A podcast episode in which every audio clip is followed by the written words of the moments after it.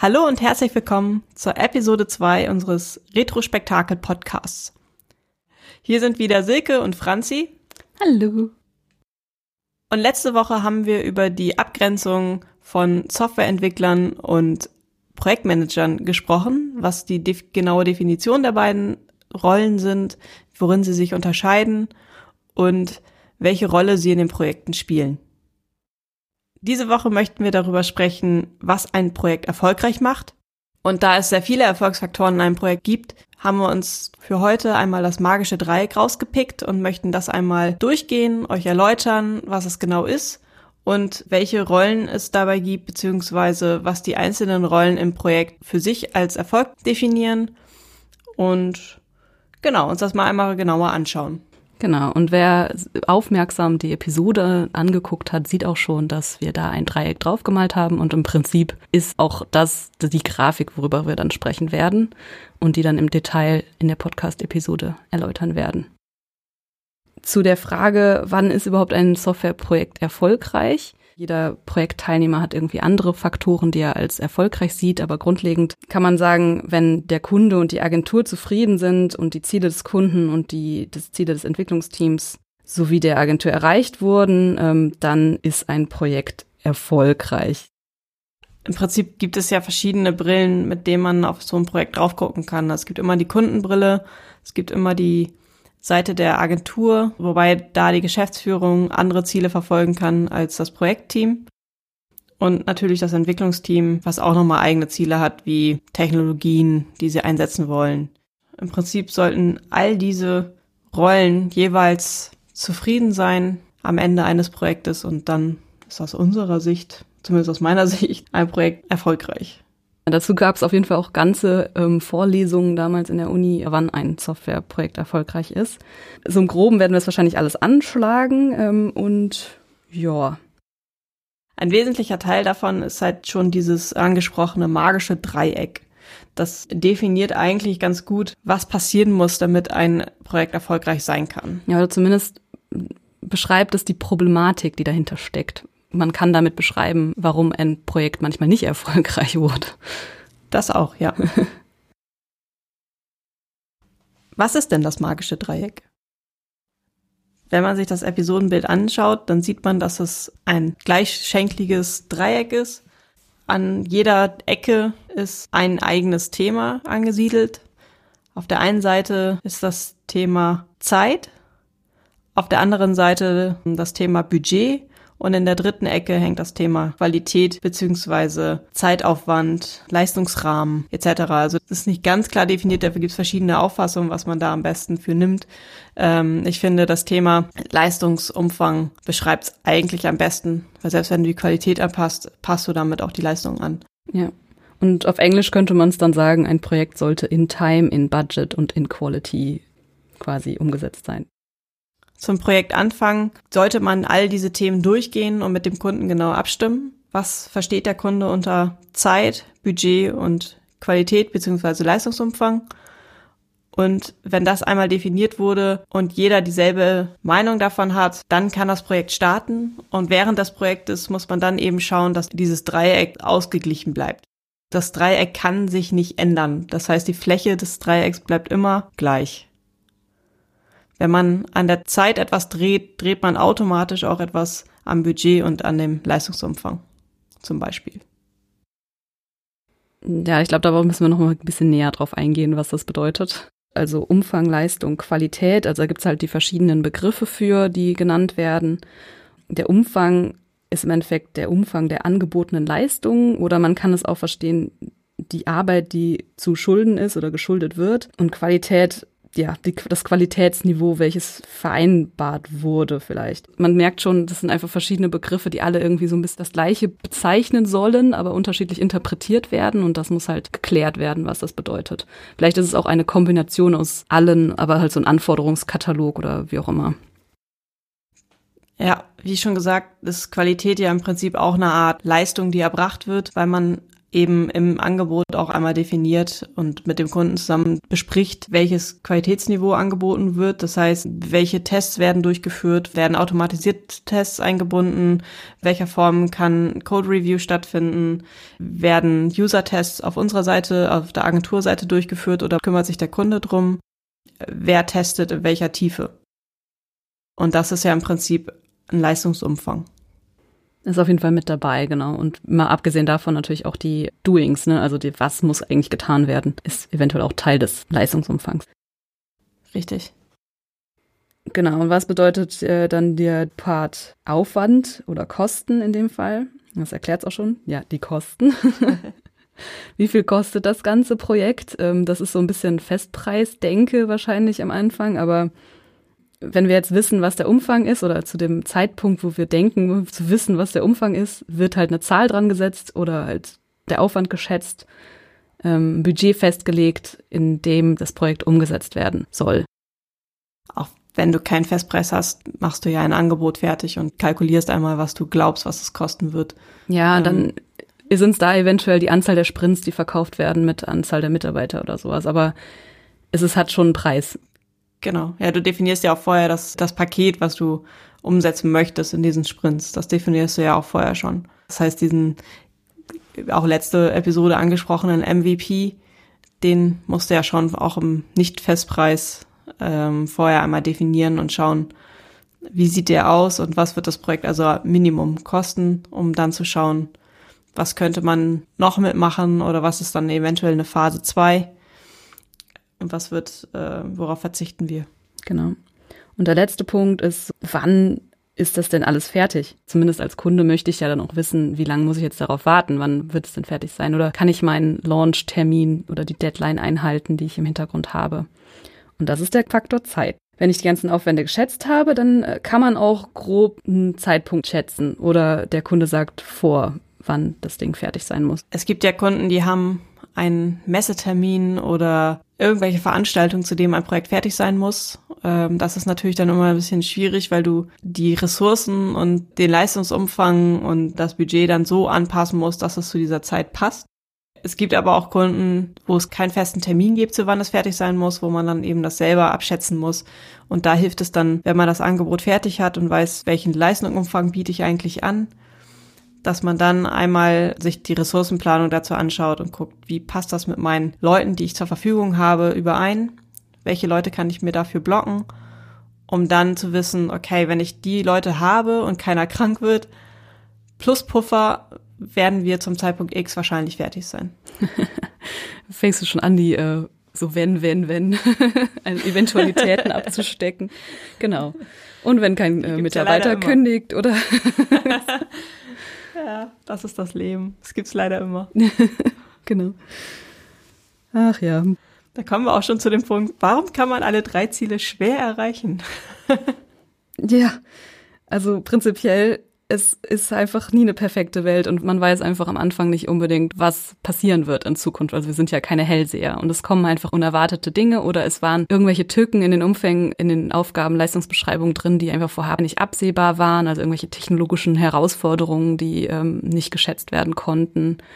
Oder die Deadline ändert sich kurzfristig weil, sagen wir mal, der Staat sich kurzfristig entscheidet, äh, eine Mehrwertsteueränderung zu machen. da kommen halt Sachen dazwischen. Das ist das wahre Leben. So ist es ja. Eine bekannte Änderung ist auch immer, wenn auf Kundenseite der Ansprechpartner wechselt und plötzlich alles neu priorisiert wird. Ja, nein. Kam auch immer gerne Änderung. Genau. Also, na klar, wir hatten ja auch angesprochen, so wenn Mitarbeiter dann auch alle da sind, nicht krank werden, keinen Urlaub machen, die Deadline verschiebt sich und dann rutscht es mitten in den Urlaubszeit von irgendwelchen anderen rein und schon wieder verzögert sich umso mehr. Da gibt's auf jeden Fall eine Menge Gründe, warum etwas nicht erreicht werden kann. Und da ist dann die Visualisierung dieses Dreiecks kommt dann zu Trage. Das ist nicht so zu interpretieren, dass es alles gleich verteilt ist, sondern man hat sich am Anfang erstmal auf einen bestimmten Wert mit dem Kunden geeinigt oder verhandelt. Und das ist der Startpunkt für das Projekt. Und wenn jetzt sich eine Ecke quasi ändert, also der zeitliche Rahmen ändert sich oder der Leistungsumfang erhöht sich, weil neue Anforderungen oder Priorisierungen reinkommen oder das Budget, gut, ich glaube, das Budget ändert sich selten, aber also es wird nie zu, zumindest nicht zu unseren Gunsten. Dann muss laut der Theorie die Fläche des Dreiecks die gleiche bleiben. Das heißt, wenn eine Ecke sich ändert, dann müssen auch die anderen Ecken mitziehen und sich im Endeffekt ändern, sodass die Fläche des Dreiecks das gleiche bleibt. Also wer jetzt geometrische Ahnung hat von damals, kann sich vorstellen, was das bedeutet. Aber im Ende heißt es so, okay, wenn das Budget aber weiterhin gleich bleiben soll, aber die Zeit sich ändert, dann müssen wir am Umfang was machen. Also dann muss der, dann wird der sich auch reduzieren. Richtig. Genauso ist es auch beim Thema Mehraufwand, äh, der dann während eines Projekts festgestellt wurde. Wenn Mehraufwand festgestellt wird, bedeutet das, dass das Budget sich ändern muss, weil dieser Mehraufwand ja auch bezahlt werden muss. Oder man verzichtet an anderer Stelle auf Leistungen, damit das Budget eben nicht geändert werden muss. So, dann haben wir eigentlich schon das Dreieck erklärt. Zumindest die Prinzipien. Und finden wir das dann eigentlich realistisch, dass das so ist? Oder wollen wir darüber diskutieren? Ich finde es absolut realistisch. Ähm, da, aus dem Grund gibt es das magische Dreieck ja auch, weil das einem wirklich gut hilft, eine Situation einzuschätzen. Und wenn man jetzt gerade im Projektmanagement vielleicht noch etwas neu dabei ist und noch nicht so viel Erfahrung hat, dann ist es hilfreich zu wissen, der Entwickler hat gerade Mehraufwand gemeldet. Jetzt muss ich unbedingt darauf achten, dass ich das Budget verhandle oder eben gucke, dass der Kunde dann an anderer Stelle Leistung einspart. Weil sonst passt das am Ende nicht mehr und ich werde den Kunden nicht glücklich machen können. Mhm. Es gibt nichts Schlimmeres, als wenn man das Budget sprengt und äh, der Kunde davon nichts weiß oder zu spät mitbekommt oder nicht ins Boot geholt wurde. Das hilft niemandem. Ja, also das ist immer eine Ansichtssache. Klar gibt's das, ist das Budget natürlich sprengen die eine Sache, aber es wäre da zum Beispiel kann auch die Deadline das Wichtigste sein von allem. Ne? Also es, wenn die Deadline nicht eingereicht wird, hat der Kunde zum Beispiel jeden Tag Opportunitätskosten, weil irgendwie Verlust, weil der Shop nicht funktioniert, weil irgendwas abgestellt worden ist oder sowas. Absolut, das bezog sich jetzt auch nur auf das äh, Thema Budget, also nur ja. als auf das Beispiel. Dass wenn Deadline das Wichtigste ist, klar, das ist, äh, da gibt's dann andere Faktoren, die unbedingt eingehalten werden müssen.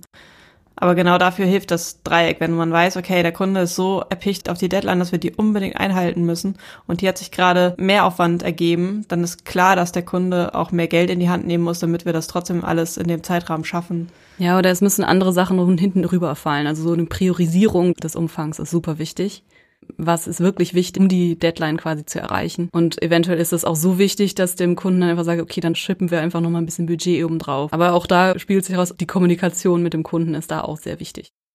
Dieses Dreieck hilft natürlich auch mit der Kommunikation mit. Genau, also es zeigt einem halt einfach, an welchen Stellen kann ich überhaupt ansetzen, um das jetzt noch wieder in die richtige Bahn zu lenken. Bevor wir vielleicht noch auf sonstige Faktoren, warum ein Projekt erfolgreich ist, eingehen, können wir vielleicht Varianten des Dreiecks kurz ansprechen. In der Literatur gibt es wohl auch Varianten, zum Beispiel, dass ein Quadrat draus gemacht wird, dann wird äh, die Leistung aufgesplittet in Quantität und Qualität. Sogenannte Teufelsquadrat nach Sneed oder Sneed. Das ist auch dann zu diskutieren, ob das jetzt wichtig ist. Also ist wahrscheinlich das gleiche Prinzip, ne? wenn man an einer Ecke dreht, dann muss die Fläche die gleiche bleiben. Und äh, sonst gibt's auch noch irgendwelche Varianten mit einem Siebeneck draus zu machen. Echt? Ähm, ja, Siebeneck. ein das Siebeneck. noch gar nicht. Da wird dann Qualität, Kundenzufriedenheit, Risiko und Ressourcen quasi noch extrahiert. Aber ich würde es echt in Frage stellen, ob das das alles vereinfacht. Im Endeffekt gibt die Deadline dir ja vor, mit wie vielen Ressourcen du arbeiten musst, um es zu schaffen wenn du super lange Zeit hast, dann kannst du eine Person drauf lassen und die macht alles. Du kannst aber, wenn die Deadline ganz, ganz eng ist, musst du halt dann vielleicht gucken, was du alles parallelisieren kannst, damit du das irgendwie hinbekommst oder was du auslagern kannst. Das geht ja auch. Also im Prinzip gibt dir das ja vor, was, welche Ressourcen du einsetzen musst. Genauso das Thema Qualität. Ich kann verstehen, dass man daraus ein Viereck macht, weil man das Thema Qualität sehr, sehr wichtig findet und dem eine größere Bedeutung so zumisst. Aber die Qualität ist ja auch im Leistungsumfang mit drin. Und selbst wenn du super viel Zeit hast und nur ein Entwickler drauf ist im Hauptsächlichen, ist trotzdem klar, dass du noch jemand anderen draufsetzen musst, der auch nochmal eine Code-Review macht, wenn du die Qualität hochhalten willst. Hm, ja, okay, aber vielleicht ist es deswegen auch nochmal zur Visualisierung ganz gut zu sagen, okay, ich extrahiere das von der Quantität, um halt zu verdeutlichen, dass die Qualität auch ein Faktor ist. Vielleicht kann man einfach sagen, das Viereck ist dann einfach immer ein weiterer Faktor, der wichtig ist, vielleicht dem Kunden oder dem Projekt gegenüber. Man könnte es vielleicht die Qualität auch austauschen gegen irgendwas anderes, irgendeinen anderen Faktor und sagen, okay, der spielt einfach jetzt auch mit rein und ist super wichtig und muss halt ähm, beachtet Meine ich, werden. Also wenn du wenn du dem einfach noch eine besondere Bedeutung zumessen möchtest, dann kannst du daraus ein Viereck machen. Damit zeigst du und visualisierst du einfach, okay, Qualität ist super wichtig und sollten wir nicht vergessen. Empfinde ich persönlich aber als nicht notwendig, weil für mich das einfach so, so ein wichtiger Teil des Projektes, dass es quasi schon in meinem Blut drin ist, dass das zum Leistungsumfang mit dazugehört und dass ich darauf auf jeden Fall auch ein Augenmerk lege, dass ich das nicht benötige. Aber es kann für andere Leute hilfreich sein, zu sagen, okay, bevor ich es vergesse, mache ich daraus lieber noch einen vierten Punkt. Für dich ist es klar, aber nicht vielleicht für alle Projektteilnehmer und vielleicht auch nicht für den Kunden. Es wäre zumindest ein Tool zu sagen, statt dem Dreieck für dieses Projekt sagen wir, wir machen daraus ein Viereck, weil da irgendein Faktor dabei ist, der super wichtig ist für den Kunden und den Projekterfolg. Da ist dann wieder die Frage, für wen ist dieses Dreieck oder für wen ist diese Darstellung? Ja, okay. Das, also ich habe es jetzt auch noch nicht gewusst, dass wir es jetzt explizit einmal definiert haben, so als Dreieckposition, aber zu veranschaulich kann man das natürlich machen. Ich fände es gar nicht so schlecht, aber ich glaube, in der Basisform als Dreieck reicht es vollkommen aus.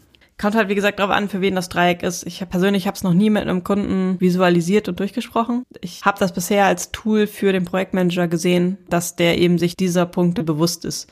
Und für den Projektmanager, wie gesagt, wenn er noch nicht so erfahren ist oder merkt, dass das Thema Qualität in seinen Projekten vielleicht mehr Beachtung finden muss, dann kann es sehr hilfreich sein, daraus auch ein Viereck zu machen und ähm, wie auch immer. Aber das für den sollte diese Visualisierung einfach eine Stütze sein, zu sagen, okay, das muss ich beachten, hier kann ich dran drehen und da nicht und da muss ich gucken, wie ich dann mit dem Kunden kommuniziere.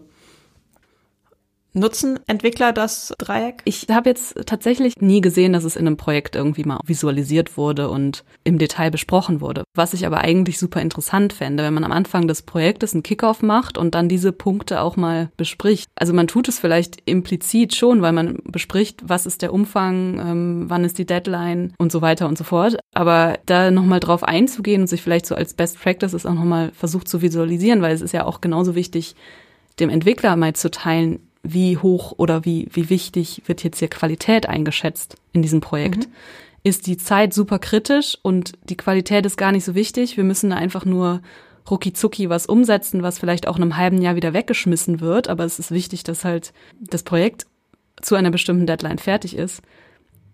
Das muss der Entwickler ja wissen, weil also ich, ich zumindest bin jemand, der halt eigentlich einen hohen Qualitätsanspruch hat und ich möchte am liebsten auch alles also möchte nicht immer, aber ich möchte halt Tests haben und das abdecken und wichtige Sachen, also schönen Code schreiben, der, der halt wartbar ist und sauber ist für die nächsten Jahre. Aber wenn ich weiß, okay, das ist etwas, was nur ein halbes Jahr online ist und danach dem Kunden nicht mehr juckt oder also überhaupt nicht mhm. wichtig ist, aber dafür muss es halt ganz, ganz wichtig zu einer bestimmten Deadline fertig sein, dann muss ich es wissen und dann würde ich halt auch die Qualität, meinen eigenen Qualitätsanspruch entsprechend anpassen. Oder du musst halt wissen, wie viel Kosten überhaupt freigegeben sind, dass du sagst, okay, ich, dann verzichte ich halt auf irgendwelche bestimmten Schönheiten oder entscheide mich für eine einfachere Architektur, die vielleicht nicht ganz so wartbar ist und ein bisschen Duplizierung hat, aber dafür ist es halt schneller fertig. Finde ich eine sehr gute Idee. Das sollten wir auf jeden Fall mal ausprobieren, dass wir im nächsten Kickoff, den wir mal zusammen haben, das magische Dreieck visualisiert an die Wand packen und einfach mal drüber sprechen, wie wichtig jeder Dreieckspunkt, Eckpunkt ist und den für alle im Projekt deutlich machen. Ich finde ich keine schlechte Idee. Ich kann mir vorstellen, dass das tatsächlich allen Projektbeteiligten hilft, das zu verstehen und nachzuvollziehen, auch warum welche Entscheidungen getroffen werden auf Projektmanagement-Ebene. Ja. Als Entwickler fragt man sich ja auch wahrscheinlich oft, warum bin ich alleine auf dem Projekt oder warum wird jetzt noch jemand dazugeholt oder warum passieren Dinge? Warum wird die Änderung nicht so durchgeführt und warum darf ich nicht genug testen? Und dann versteht man es vielleicht besser, wenn man auch am Anfang einmal drüber spricht.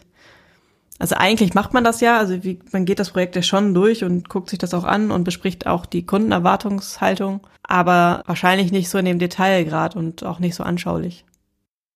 Ich finde es zumindest zur Visualisierung auch sehr gut, weil du es dann vielleicht in Erinnerung rufen kannst und du hast es auch dokumentiert im Kickoff-Termin, ähm, irgendwie vielleicht in Confluence oder eventuell ist es auch so ein Tool, dass man vielleicht auch mit dem Kunden zusammen abstecken kann. Also dass man ihm sagt, okay, was ist dir eigentlich, also was ist wichtig, welche Punkte davon sind wichtig für dich? Und das so ein bisschen Teil dieser des Setups, des Projekt-Setups im Endeffekt mit aufnimmt, so initial abstecken von Kundenerwartungen und natürlich auch Teamerwartungen. Ja, finde ich gut. Gute Idee. Ja. Werden wir mal austesten im nächsten Projekt. Gucken, dass wir es mal in einem Kickoff anschaulich darstellen und mit dem Kunden besprechen. Dann können wir es ja nochmal als Recap irgendwann mhm. in einer Episode mit aufnehmen. Definitiv. Auch wenn es wahrscheinlich ein bisschen dauert. ja. Wollen wir noch ein bisschen drauf eingehen, was so unsere eigenen Ansprüche oder Erfolgsfaktoren an Projekte sind? Ja, sollten wir. Also wie gesagt, es gibt ja noch andere Erfolgsfaktoren. Nicht nur das magische Dreieck, dass das eingehalten wird, die Fläche gleich bleibt und alle Punkte erfüllt sind, sondern jeder hat ja noch so seine eigenen Erfolgsfaktoren, beziehungsweise seine eigenen Maßstäbe. Wann ist ein Projekt wirklich erfolgreich für einen selber, für das Team, für ähm, die Agentur etc. Wann ist denn ein Projekt für einen Entwickler erfolgreich? Für den Entwickler, also mich, da bin ich also ja schon. für dich. bin ja schon eine Ausnahme unter der Regel. Ähm, ja, also ich, ich denke mal, für mich ist es so, ich habe halt die Anforderungen, meinte ich ja schon, an Qualität. Das heißt, ich, für mich ist so eher so funktionale Anforderungen ähm, wichtig zur Erfüllung. Also so, haben wir denn auch das umgesetzt, was angeboten worden ist? Also der, ist der Umfang erreicht, ist so ein bisschen, ist wichtig ist das System, also ist das die Software jetzt fehlerfrei oder zumindest, also fehlerfrei ist utopisch, aber halt ähm, was? sorry, da müssen wir wohl auch eine Episode drum machen. Warum ist Software nicht fehlerfrei und warum ist utopisch? Genau, also zumindest sage ich mal keine großen Bugs drin. Es ist zur Deadline gelauncht und der Kunde ist zufrieden dann finde ich es auch erfolgreich, wenn dann zum Beispiel Folgeaufträge reinkommen, wenn das Projekt dann nicht einfach versandet und nie wieder man was davon hört, sondern man kriegt halt mit, dass ähm, die Kunden das nutzen, wenn es jetzt zum Beispiel ein internes Software-Tool wo war oder halt deren Kunden es nutzen, also wenn es jetzt dann eine Anwendung war, die öffentlich quasi ist und mit Login erreichen kann oder so. Man sieht, dass Umsätze generiert werden oder wie auch immer. Also so, so ein ah, cool, es wird angewendet. Finde ich halt super. Genau, aber dann gibt's halt auch noch so andere Sachen, die mich an einem Projekt reizen. Also so habe ich was Neues gelernt, also neue Technologien eingesetzt, konnte ich in einem Team zusammenarbeiten und das hat gut funktioniert, im Team zusammenzuarbeiten und hatten Spaß dabei. das sind ja einige Punkte. Die müssen aber wahrscheinlich nicht alle erfüllt sein, oder? Nein, aber es ist halt eher so ein Gesamtgefühl. Vielleicht muss man da auch noch ein bisschen mehr Retrospektiven machen und selber ähm, sich pro Projekt dann zu sagen, okay, was war jetzt gut in dem Projekt oder was war schlecht und ähm, um dann so ein bisschen mehr Erfahrungswerte auch zu sammeln. Also Retrospektiven nach einem Projekt, also Sunset-Meetings nennen wir sie ja gerne, machen wir ja schon. Wahrscheinlich aber auch wird's gerne mal vergessen. Das ist, äh, kommt ja auch mal vor. Vor allem, wenn es so schwammige Projekte sind, die direkt in Maintenance übergehen und also nach dem Abschluss direkt weitergehen, dann das verschwimmt so ein bisschen. Das Ende ist nicht so richtig deutlich, weil man einfach direkt weiterarbeitet. Da vergisst man es dann vielleicht auch manchmal, dass man sich nochmal zusammensetzt und nochmal alles Revue passieren lässt. Aber ich glaube, dass man das einfach auch zwischendurch einfach mal machen sollte. Auch für sich selber, dass man einfach sich selbst dass die Fragen stellt, so, was fand ich eigentlich gut an den Projekten, was hat mir Spaß gemacht, was nicht, was kann ich für mich selber auch besser machen. Also ob du das jetzt mit einem Team Revue passieren lässt oder für dich selber, ich glaube, dass es in jedem Fall hilfreich ist, das zu tun. Ja, oder auch sich mal Gedanken darüber machen, warum bin ich jetzt unzufrieden mit dem Projekt? Wie kann man das versuchen zu vermeiden, dass dieses Gefühl aufkommt im nächsten Projekt? Ja. Das ist ganz wichtig, ja. Was ist für dich so ein bisschen Erfolgsfaktor als PM? Ja, das ist sehr schwierig zusammenzufassen, weil es auch sehr viele Punkte sind und wie du schon gesagt hast, es ist eher so ein Gesamtgefühl. Wichtig ist auf jeden Fall, dass die Agentur nicht auf irgendwelchen Kosten sitzen geblieben ist, dass wir eben alle Aufwände komplett abrechnen konnten und im Idealfall so gut mit dem Kunden kommuniziert haben, dass gar keine äh, komplizierten Fälle von Mehraufwänden aufgetreten sind. Die Zusammenarbeit mit dem Kunden sollte auf jeden Fall positiv sein und gut geklappt haben und sollte eine gute Stimmung herrschen beim, beim Livegang und äh, auch wie du sagst, ein Folgeprojekt ist ja auch immer ein sehr gutes Zeichen, dass das Projekt gut lief. Wobei es auch Projekte gibt, wo klar ist, dass das nur dieses eine sein wird und dann hat der Kunde alles, was er braucht und wird sich dann wahrscheinlich erstmal nicht wieder melden. Das kann auch passieren. Das ist dann nicht immer gleich ein schlechtes Zeichen für schlechte Zusammenarbeit, sondern das ist manchmal auch einfach so. Ja, aber vielleicht kommt der Kunde zurück und hat eine neue Aufgabe. Exakt, genau. Vielleicht meldet er sich dann einem halben Jahr später oder so nochmal. Das kann dann schon sein. Das ist nur dann zu dem Zeitpunkt, wo man beurteilt, ob es gut lief oder nicht, schwer zu, zu, sagen in dem Moment, ob das so sein wird, dass der Kunde sich nochmal irgendwann meldet. Hm.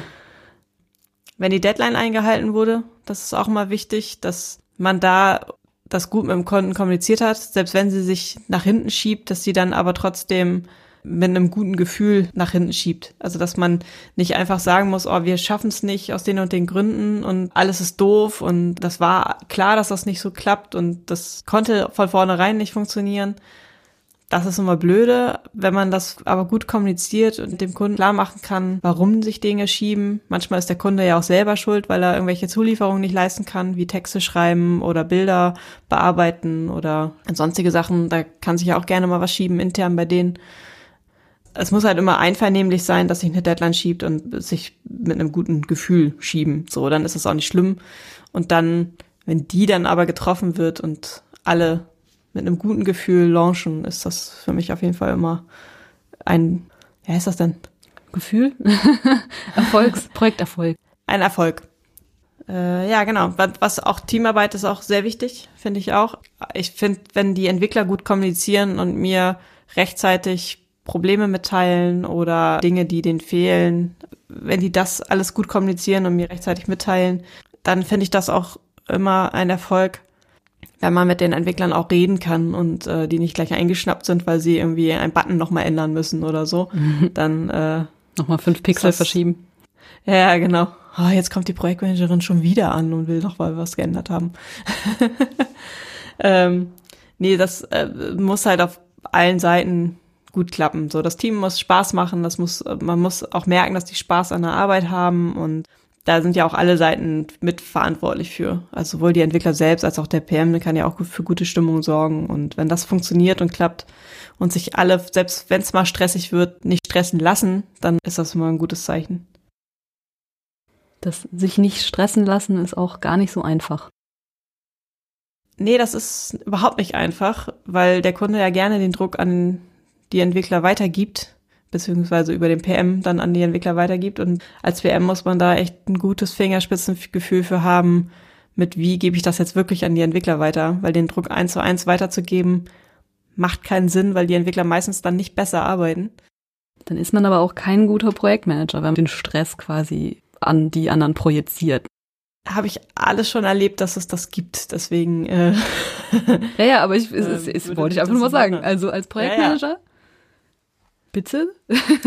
ist äh, absolut wichtig. Das darf man nicht machen. Und ähm, wichtig ist halt, dass man Prioritäten setzt, dass man den Entwicklern hilft, die Prios richtig zu setzen. Und äh, wenn es 20 Bugs gibt, die unbedingt noch irgendwie gelöst werden müssen zum Launch, dass man eben dann zusammen die Prioritäten setzt, mit welchen gehen wir denn als erstes an und was können wir notfalls auch nach Launch machen und so. Also, dass man das eben zusammen durchgeht und eben auch im Team dann bespricht und wenn man merkt, das schafft man nicht, wo kriegt man noch irgendwelche Hilfe her, weil es gibt bestimmt auch kleinere Aufgaben, die dann noch jemand anders machen kann, der nicht im Projekt drin ist. Da gibt's immer eine Lösung für. Ja. Und deswegen ist das auch da Kommunikation einfach sehr wichtig. Und dann kann man diesen Druck, den man bekommt vom Kunden, auch ganz gut auflösen. Ich hatte früher auch Probleme mit so Stressfaktoren. Der PM damals auf dem Projekt, wir hatten remote gearbeitet und er wusste dann so, wenn Franzi jetzt ganz still wird und stundenlang nichts meldet im Chat, dann hat sie gerade irgendwie Probleme. Stress. Und dann war der super und hat dann halt immer gefragt, so wie es geht und was los ist und versucht da so ein bisschen den Stressfaktor rauszuholen. glaube, den kenne ich, oder? Ja, mittlerweile kriege ich das halt dann selber so ein bisschen mit, dass ich das dann schneller eskaliere und kommuniziere. Aber das war so ein bisschen am Anfang, wenn man noch ein Junior ist und man denkt, man muss immer alles schaffen und ich habe jetzt noch drei Aufgaben dazu bekommen und ich muss immer mehr tun, aber ich habe ja jetzt nicht mehr Zeit bekommen. Das ist halt nicht Realität. Also eigentlich kriegst du dann vielleicht auch mehr Zeit. Du musst es dann halt nur sagen. Das weiß man als Projektmanager eventuell ja nicht, dass das dich dann jetzt super aus der Bahn wirft und alles Mögliche verzögert, weil du jetzt drei Sachen gleichzeitig machen musst oder in der Agentur leben, muss man ja auch sagen, da kommen ja auch andere Projekte dazwischen. Ist ja nicht so, dass man immer nur an einem Projekt arbeitet, sondern dann kommt der Hotfix äh, oder so ein richtig großer Bug, der dann zwischengeschoben werden muss oder halt eine ähm, Mehrwertsteuererhöhung, Senkung kurzfristig, die abgearbeitet werden muss und solche Sachen, da muss man halt gucken, dass man sich nicht stressen lässt. Ja, aber es ist, äh, ist ein total wichtiger Punkt, weil es da geht ja jeder Entwickler auch anders mit um. Also wie du schon sagst, du warst jemand, der sich dann in so einen Tunnel versteckt hat und dann still wurde und versucht hat, das einfach alles abzuarbeiten irgendwie.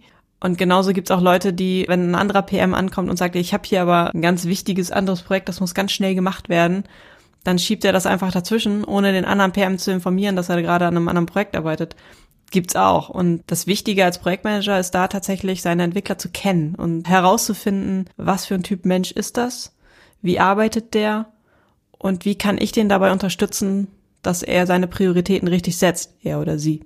Und das ist sehr wichtig. Also das wird gerne vergessen, dass das alles einfach nur Menschen sind und nicht Maschinen und äh, dass man eben gucken muss, wie man da gemeinsam einen Weg findet weil auch dieses ganz wichtige Projekt, was da irgendwie dazwischen geschoben werden muss, eigentlich gibt's die Regel, dass die Projektmanager sich untereinander abstimmen und wenn der eine den anderen Entwickler benötigt, dann müssen die PMs das auch unter sich kommunizieren.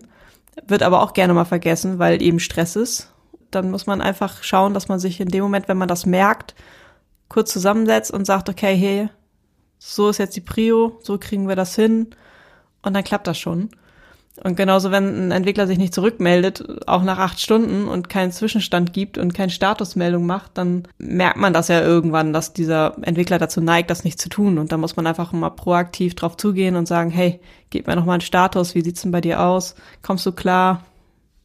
Glaubst du, schaffst du alles? Etc. Und dann spricht man drüber und dann stellt man auch schnell fest, braucht der Entwickler mehr Zeit oder nicht und wer kriegt dann auch besser mit, ob der gerade Stress hat oder nicht, als wenn man den einfach machen lässt und sich nach einer Woche wundert, dass die Aufgaben nicht fertig sind. Und genauso muss auf der anderen Seite eventuell solche Sachen dann auch weiterhin an den Kunden kommunizieren. Vor allem, wenn es dann plötzlich dahin geht, dass irgendwas sich ändert an Budget, Umfang und Zeit. Absolut. Und dann sind wir wieder bei dem magischen Dreieck. Ja, und da auch möglichst nicht zu spät kommunizieren. Ne? Also nicht, wenn es jetzt dann schon kurz vor äh, Schluss ist und dann fängst du an, erst zu kommunizieren, dass das Budget gesprengt wird und so. Kann ich verstehen, dass jeder Kunde dann denkt so, was soll das denn? Und da kommen dann wieder die ganzen Tools zum Einsatz, die wir auch in der ersten Episode so ein bisschen angesprochen haben. Wir sind ja große Fans von agiler Softwareentwicklung und wenn man zum Beispiel auf Projekten ein Daily oder ähm, zumindest ein Weekly macht oder auf jeden Fall kürzere Abstände, dann bekommt man Dinge viel besser mit alleine zwischen Entwickler und PM. Und man kann dann viel besser mit dem Kunden auch kommunizieren und dem bei Laune halten, beziehungsweise auch da das Erwartungsmanagement steuern. Ja, genau. Und da ist auch die, zum Beispiel bei Scrum diese Sprint-Plannings oder Reviews, die sind ja mit dem Kunden oder zumindest mit dem Product Owner zusammen vom Kundenseite. Ähm, und dadurch hat man ja auch nochmal ein Tool, in, in regelmäßig in das Projekt reinzuholen und ein Status-Update zu geben und zu sagen, okay, wir sind gar nicht so schnell vorangekommen, wie wir geplant haben diese Wochen. Woran liegt das? Genau. Und, so. und selbst wenn das nicht geht, weil man eben mit dem Kunden keinen Scrum vereinbart hat oder kein, ähm, kein Sprints macht mit dem Kunden, hilft es trotzdem, teamintern für sich zu machen. Also wir machen das dann trotzdem, dass wir uns alle zwei Wochen einmal zusammensetzen und die nächsten zwei Wochen besprechen und gucken, was ist alles dafür da, ist klar, was gemacht werden muss, wer macht das und äh, wie viel Aufwand ist das dass man das nochmal einmal durchspricht, dass eben da die Erwartungshaltung bei allen gleich ist und der PM spätestens da auch nochmal mitbekommt, ach nee, da fehlt noch eine Zulieferung, da muss ich mich drum kümmern. Und dann weiß ich das jetzt schon, was in nächster Woche relevant ist und habe quasi eine Woche Zeit, das zu besorgen. Ist äh, einfacher, als wenn das dann irgendwie unter den Tisch fällt und äh, der Entwickler will jetzt dran arbeiten und jetzt fehlt's aber. Und das wäre halt doof. Aber da kommen wir auch noch mal zu. Da machen wir auch noch mal eine gesonderte Sendung zu. Ich will alles noch mal wiederholen, was du gesagt hast. Genau. Ähm, ich ich glaube, wir sind so groß, grob beim Schlusswort. Ich glaube, ich könnte jetzt naja. noch, oder? Hast du noch was? Wann ist denn das Projekt für einen Kunden erfolgreich? Ah! Den Punkt haben wir noch gar nicht besprochen. Wir haben jetzt äh, das erzählt, wie das jetzt für den Entwickler und für den Projektmanager ist, aber der Kunde äh, hat ja auch seine eigenen Ziele. Stimmt. Also ich würde jetzt mal grob sagen, für den ist es erfolgreich, wenn das Dreieck eingehalten worden ist, oder? ja, also vor allem ist es äh, auch wichtig, dass der Kunde hat ja nochmal seine eigenen KPIs. Also der hat ja dann vielleicht neben Budget und der Leistungsumfang wurde erbracht auch noch eben die Ziele, dass er äh, eigene Unternehmensziele hat, die er verfolgt. Und wenn die dann auch noch eintreffen, weil die SEO-Maßnahmen, die wir in dem Projekt umgesetzt haben, auch noch zu dem Erfolg führen, den er sich versprochen hat, dann ist es für den auf jeden Fall auch erfolgreich wenn am Ende auch keine kritischen Bugs mehr offen sind und alles so funktioniert, wie er sich das vorstellt, dann ist das für den Kunden sicherlich neben dem magischen Dreieck, dass es eingehalten wurde, ja. erfolgreich. Also ich denke mal, der Kunde hat jetzt nicht so viel ähm, Interesse daran, dass die Teammitglieder alle happy sind. da geht es dann wirklich eher um die Software selbst an sich und seinem Projekt im seinem Unternehmen. Ne? Also im Endeffekt ist es ja, ja. Auch äh, dann wiederum ein Projekt, das er gemanagt hat gegenüber anderen Stakeholdern und Genau, was er dann wiederum in seinem Unternehmen entsprechend weiter als Erfolg verkaufen kann. Gleichzeitig glaube ich, dass es für den Kunden aber auch wichtig ist, dass die Zusammenarbeit mit der Agentur funktioniert und Spaß macht. Weil für den Kunden ist es ja auch ein Job und wenn das Projekt stressig ist und äh, man sich mit der Agentur ständig auseinandersetzen muss, dann wäre es ja auch doof, wenn da die Stimmung auch schlecht wäre. Das macht dem dann ja sicherlich auch keinen Spaß. Deswegen, wenn da die Zusammenarbeit funktioniert und man angenehme Telefonate und Status-Calls hat, dann ist das sicherlich auch ein Erfolgsfaktor. Wenn auch etwas nebensächlicher, aber ich würde auch mal unterstellen, dass ein Kunde möchte, dass die Zusammenarbeit funktioniert und halt auch dann für zukünftige Projekte oder Aufgaben weiterhin funktioniert. Ne? Also wenn man aus, im Streit auseinandergeht und das Projekt liefert und dann nie wieder was voneinander hört, das ist, wird ja wahrscheinlich nicht Ziel des Kunden sein, sondern vor allem auch nicht beitragen, dass er da glücklich ist mit dem Projekt. Ja, genau. Also ich glaube, dass es wichtig ist, auch, dass der, der Kunde die Agentur als zuverlässig ansieht und das Gefühl hat, ich kann das Entwicklerteam nochmal wieder beauftragen, weil vielleicht noch was weiterentwickelt werden soll. Der PM war zuverlässig, hat sich immer gemeldet, wenn er was gebraucht hat, hat gute Rückmeldung gegeben, hat gut kommuniziert. Das ist sicherlich für den Kunden auch sehr relevant weil nur dann hat er ja auch einen vertrauenswürdigen Vertragspartner, mit dem er dann vielleicht auch nochmal zusammenarbeiten möchte. Ja. Dann sind wir fertig. sind genau. wir durch. Meinst du, wir kriegen es hin, noch eine Zusammenfassung oder Fazit zu geben? Ich kann gerne mal versuchen, ein kleines Fazit zu machen. Das magische Dreieck ist ein gleichseitiges Dreieck dessen Spitzen Time, Budget und Quality sind. Die Fläche des Dreiecks kann nach Definition mit dem Kunden nicht verändert werden. Das heißt, ändert sich eine Spitze des Dreiecks, müssen sich alle anderen Spitzen ebenfalls ändern, damit die Fläche gleich bleibt. Gleichzeitig ist es schwer, alle drei Seiten gleich zu behalten, wie es am Anfang des Projekts definiert wurde. Das heißt, im Laufe des Projekts wird sich auf jeden Fall irgendwas ändern. Und eine Anpassung des Dreiecks ist in jedem Fall, in jedem Projekt nötig. Das ist unsere Erfahrung. Wenn alle Punkte des magischen Dreiecks eingehalten wurden, dann ist aus unserer Sicht das Projekt erfolgreich. Es gibt daneben aber noch andere Erfolgsfaktoren, die aus der jeweiligen Projektrolle unterschiedlich sein können. Das heißt, Entwickler, Projektmanager und Kunden können nochmal neben der Einhaltung des magischen Dreiecks andere Projektziele verfolgen. Und wir nehmen dann noch aus unserer Diskussion selber mit, dass wir dieses Dreieck mal testen wollen, wirklich aktiv in einem Projekt einzusetzen, also zumindest für die Kickoff-Termine, um damit zu erklären, wie die Kundenerwartungen sind an das Projekt oder was das eigentlich bedeutet, gerade für ein Projekt spezifisch, damit alle Teammitglieder auf dem gleichen Level sind fürs Verständnis. Genau, und werden euch dann Feedback darüber geben, wie das für uns lief. Aber genauso wäre es für uns auch spannend, was eure Erfahrungen mit dem magischen Dreieck sind. Kennt ihr das schon? Habt ihr damit schon gearbeitet? Wie setzt ihr das ein? Ist das bei euch vielleicht in einem Kickoff schon längst gang und gäbe, dass es mitdiskutiert wird oder äh, gezeigt wird? Was sind eure Erfahrungen? Das würde uns auch sehr interessieren. Schreibt uns das gerne in die Kommentare, schreibt uns das per E-Mail an feedback at retrospektakel.de und wir freuen uns darauf, von euch zu hören. So ist es. Was machen wir denn in der nächsten Episode? Ähm, nächstes Mal äh, reden wir über Aufwandschätzung. Ist das Aufwandschätzung? Oh. Ja, ja du hast es mitgemacht. Genau, ich glaube, Aufwandschätzung ist das nächste. Wenn wir den Umfang definiert haben, wie schätzen wir das denn jetzt alles? Genau. So, dass wir zu dem Punkt Kosten kommen. Korrekt.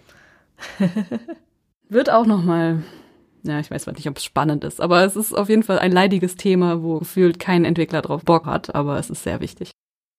Ja, und wir wollen da einmal drüber sprechen, warum ist es wichtig, dass auch Entwickler darüber Bescheid wissen und ihre Zeiten und äh, Aufwände selber schätzen und was gibt es noch zu beachten bei einer Aufwandschätzung.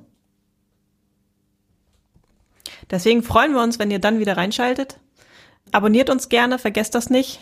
Dann werdet ihr auch darüber informiert, sobald die Episode online ist. Und genau, abonnieren im Podcast-Catcher deiner Wahl oder halt auch gerne bei Instagram oder Twitter. Oh ja, da sind wir auch. Folgt uns da auch gerne. Da posten wir auch, sobald die Episode online ist. Wie gesagt, wir freuen uns von euch zu hören und äh, wünschen euch bis dahin eine gute Zeit. Genau. Ciao. Tschüss. Dun, dun, dun, dun. Warte, ich muss aber Stopp drücken. Ist okay, nee, ist, kann man ja alles schneiden.